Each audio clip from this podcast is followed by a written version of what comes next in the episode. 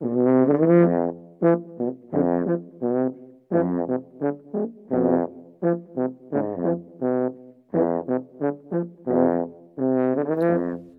och välkomna till Trelleborgs biblioteks kommunala boktipspodcast. Och här sitter jag, Erik som vanligt, och har med mig min kollega Liv. Ja, Välkommen! tack. Och du har med dig något... Eh, Jag har med mig Ormarna Spännande! i bestämd form. Det är en efterlängtad roman för mig. Eh, dels har jag längtat efter något nytt av författaren som kommit ut med två böcker tidigare på svenska. Eh, men den senaste var för tio år sedan. Och sen så läste jag för ganska länge sedan om den här nya Ormarna och har hunnit längta lite efter den också. Och hennes tidigare romaner är eh, historiska eller utspelar sig i någon slags dåtid. Eh, Så det här är den första romanen som är förlagd till nutid. Mhm. Eh, Och den utspelar sig i London lite grann, men mest på landsbygden i Frankrike. Okej. Men inte på ett så jättemysigt sätt.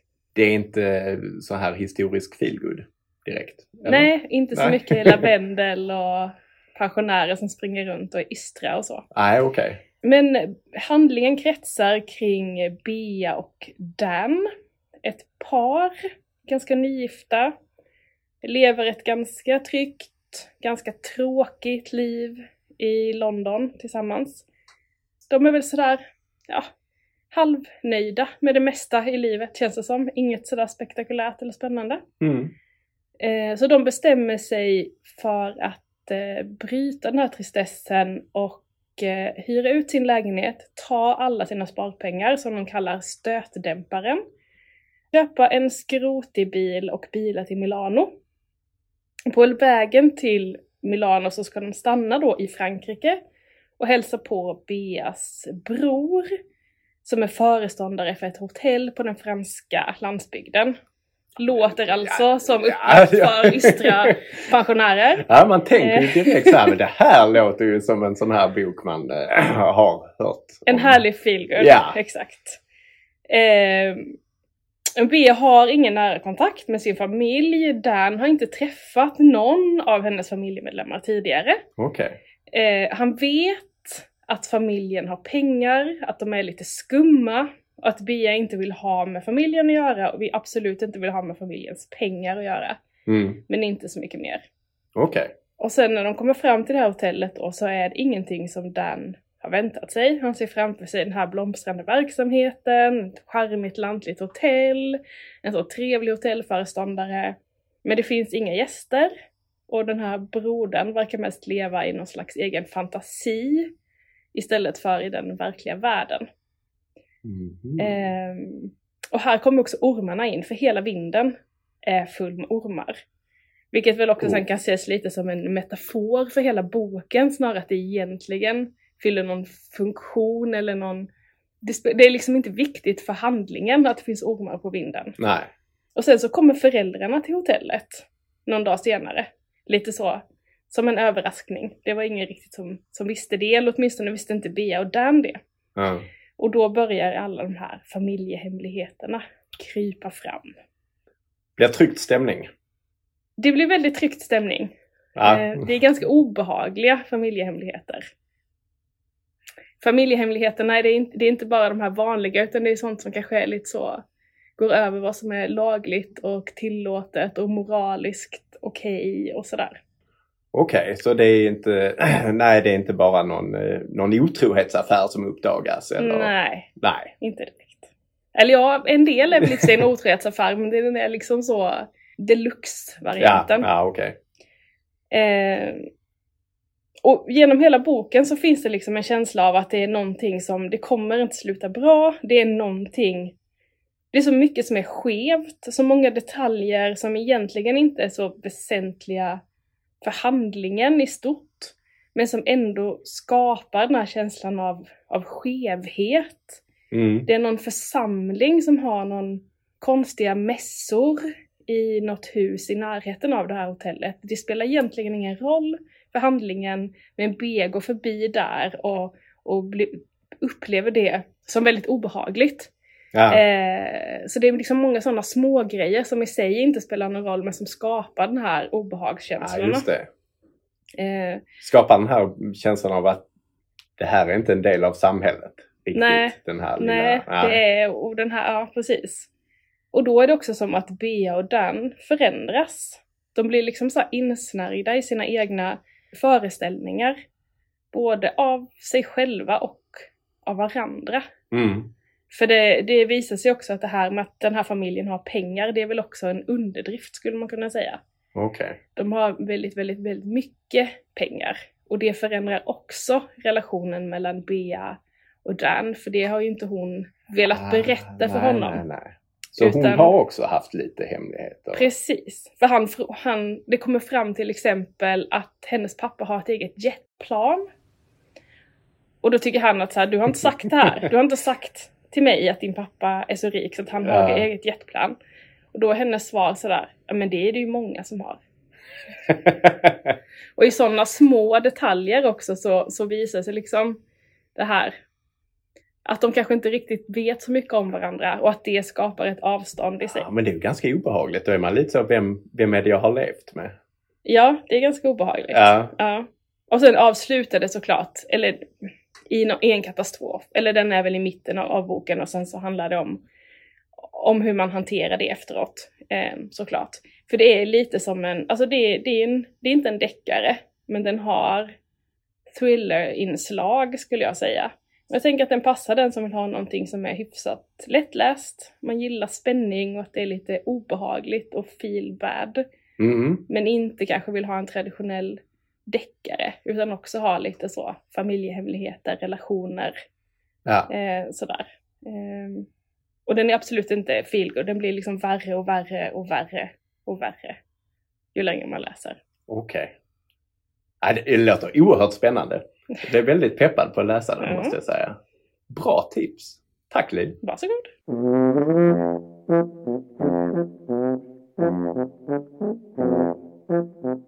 Jag har läst Inkörsporten av Simon Hanselman. Och det finns mycket man kan säga om eh, den här eh, grafiska romanen eller serien eller vad man vill kalla det. Det mesta ryms ju i, eh, i hans värld. Det mesta som är dysfunktionellt eller eh, på något sätt avvikande eller extremt får han ju in.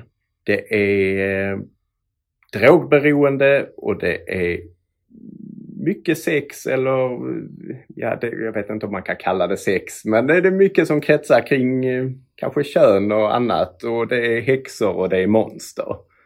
Och det är liksom inga gränser för vad som kan hända och det är det som är så fantastiskt. Inkörsporten fortsätter ju ungefär i samma anda som hans tidigare böcker som har kommit eh, om de här personerna. Det är Meg och Mog och resten av gänget. Och mycket kretsar ju såklart kring detta kollektiv där de eh, hänger.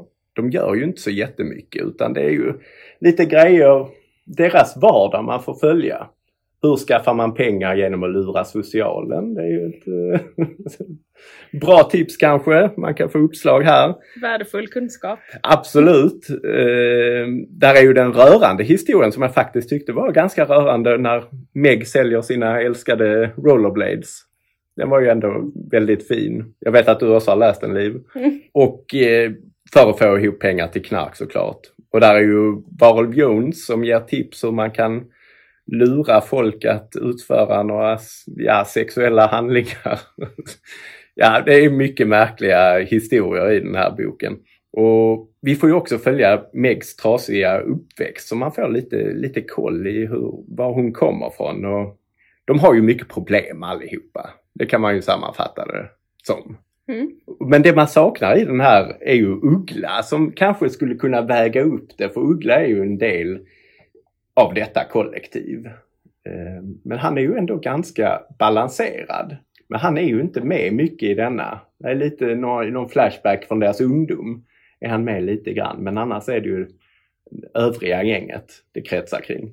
Detta är ju lite som eh, Vänner eller Seinfeld eller något annat fast med fokus på sex, droger och våld istället för kanske direkt humor eller feelgood. Det är ingen feelgood alls. Alltså det, det går bara sämre och sämre för allihopa hela tiden egentligen. Även små, små ljusglimtar är det. Eh, men generellt så har de det oerhört tufft. Och det är ju liksom, allting är ju en, en kamp för överlevnad här. Och alla har ju sina väldigt utpräglade personligheter. Vi har ju eh, varulven då, Jones, som är någon eh, snyltare som har två barn som han, ja men han, han misshandlar ju sina barn i princip. Det är ju psykisk och fysisk misshandel och de utsätts ju för allt möjligt. De är ju två oerhört trasiga barn. Och sen har vi ju Meg då som har sina problem eh, och vi har ju eh, hennes pojkvän katten som också är en obehaglig typ. Det är, det är många, det är ju inga charmiga personer direkt. Skulle nej, jag säga. det skulle man inte säga. Nej. Nej, det är ingen som man känner för. Jag kan känna lite för... Lite för Uggla. Ja. Men, men de andra känner man ju bara så, men du, du förtjänar ju det här. De är ju, de är ju inte så, de är ju inga trevliga typer. Men det är ju oerhört fascinerande värld han har skapat, tycker jag. Och jag vill tipsa om hans Instagram-serie också som finns att följa. Simon Hanselman kan man söka på Instagram. Där han dagligen lägger upp en stripp om dessa figurer. Kanske inte på helgen. Jag tror det är nästan dagligen. Det är någon sån corona... Ja, just det ja. eh, Corona-grej. ja. Och de följer ju också dagsaktuella händelser. Precis, för nu är de ju mitt uppe i de här eh, ja, men upploppen i, i USA. Mm. Ute och härjar. Så den kan jag rekommendera om ni söker på Simon Hanselman med två N. Så bör ni hitta hans serie. Det är fantastisk läsning men den är, den är ju eh, väldigt explicit så. Det är, eh, det är mycket våld, det är mycket sex, det är mycket missbruk, det är mycket trasiga liv. Så ja, det blir ju lite tema feelbad i, idag igen, eller? Ja, det blir det ja, det blir det. Ja, det är lite så ni har jobbat. det Ja, har inte jag, varit mycket feelgood eller ens neutral feel. nej, nej, det säger väl något om oss kanske. Nej, vi, får försöka få med någon, eh, någon lite feelgood längre fram i sommar. Böckerna vi hade idag var Ormarna av Sadie Jones och Inkörsporten av Simon Hanselman. Och de finns såklart att låna på Trelleborgs bibliotek. Ja men det var väl vad vi hade att bjuda på. Ja, Tack för oss! tack. Thank